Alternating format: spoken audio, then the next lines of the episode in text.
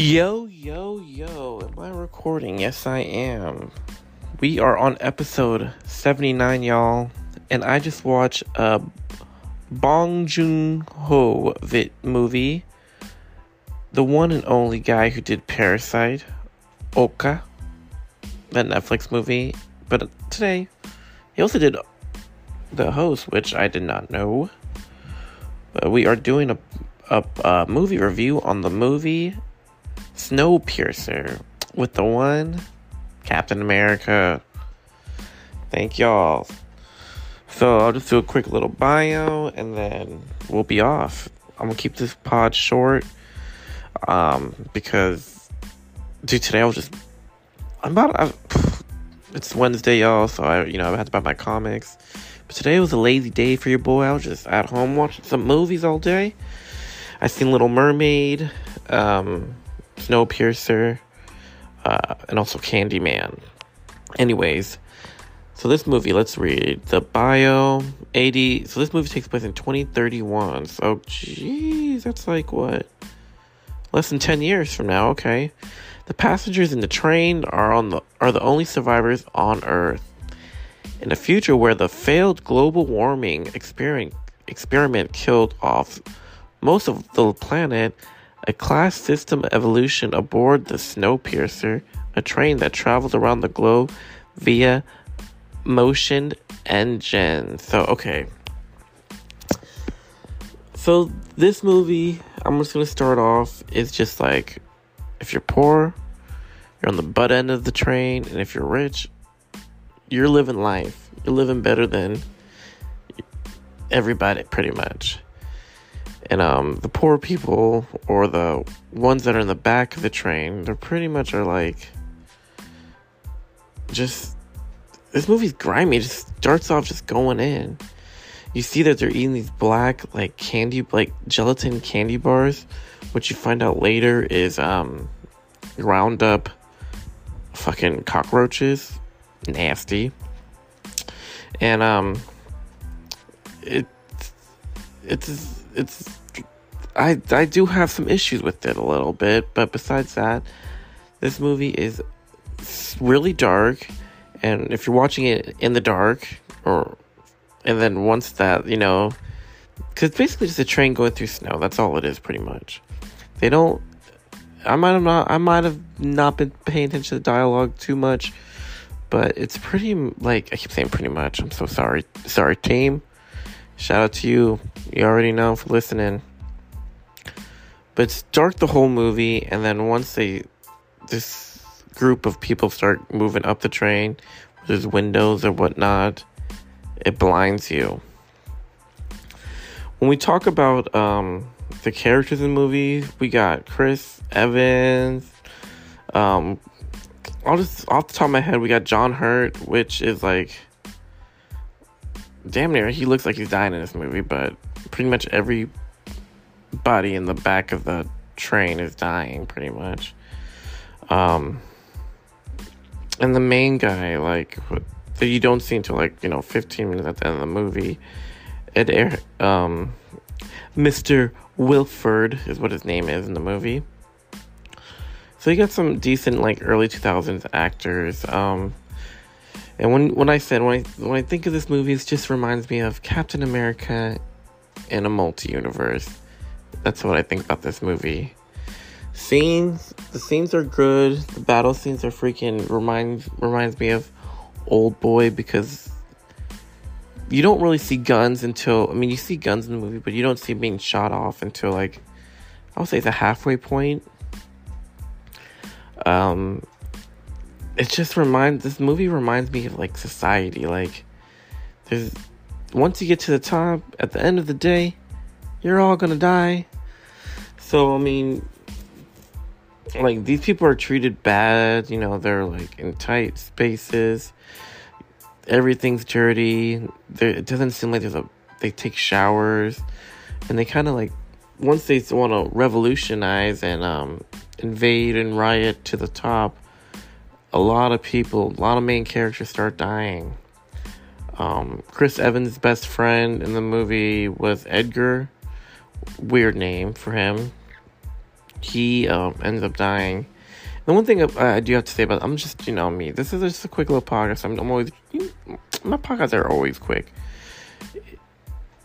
It it shows that like you can. I mean, this is obviously in, in the future. Technology is just it's up there, but it's not up there. They have little kids manually like I don't know what they're doing, like shoving coal in the the train, and then you see like when you're they're walking through there they have like aquariums, clean clean classrooms. They're eating nice sushi. Like if you're up front, you baller. And um, long story short, you know, hello, hello people are dying. Battle scenes remind me of like Old Boy just because it's in tight spots and they're doing a lot of combat stuff. But uh, this movie was lit. You know what I mean? I think like I could go into depth about little things, but at the end of the day, like a ki- a kid and none of these none of the real main characters live. Everybody dies. Only two people live: a kid and a and a woman. They go out once once they you know these this big ride just pretty much destroyed everybody. So it's like, is it right? You know what I mean? Is it right to keep that no one's equal because you know the rich and the wealthy are in high class doing what they have to do, living life, and the poor people are just in the back. Not they're not even really working. They're just there. It's like it's just it's a really deep meaning that I'm too tired to even think about and talk about. But if you haven't seen it, you got to give this one a watch.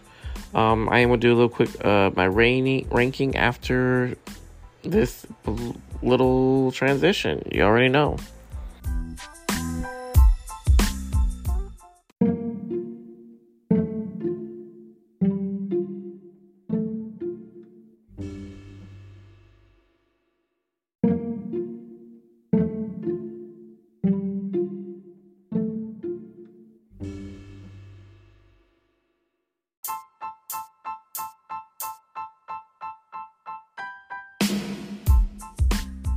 All right, so yeah, this movie I'm gonna go quickly go on Rotten Tomatoes, but if you guys didn't hear the news, Rotten Tomatoes, they're saying that pe- their their ranking they're, are actually a little fake, which everybody knew that. Um, I guess they're paying people supposedly. I can care less. I still look at it. And these rate, uh, if we're talking about the rank, rank, rank ratings of movies that's how it is. Like people, studios are gonna pay you know X amount of dollars just to have a good rating. But anyways, on Rotten Tomato Tomatoes, critics gave it a 94, which I think that's really high.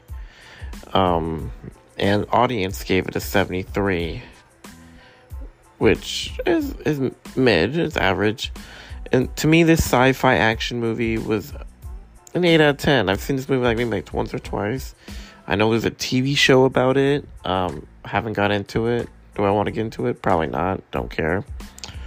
Uh, I recommend watching it. Like, honestly, there is some stuff I didn't like and there's stuff I liked about it. When I see Chris Evans, he just looks he he plays the same character now in all his movies. He's an action junkie and when you see him in this movie, you're like, okay, obviously you're you're poor or you're in the lower class, but you're done up, you're cleaned up. You know what I mean? Like you have your facial hair is looking pretty cut. You look good, bro. You look good just with some dirty clothes, and just in that area where he, he's at, it, look, it looks like it smells like shit, man. Honestly, I'm surprised there's like there's kids in that thing. You know what I mean? There's kids there, and it's probably like smelling like bo, gasoline. I don't know what it, but it, it smells like shit. I bet. Another thing, the thing that I did like about this movie, but which you know, spoilers, like I always do. One guy, he obviously misbehaved and threw like a shoe and at like the the one of the hosts or whatever.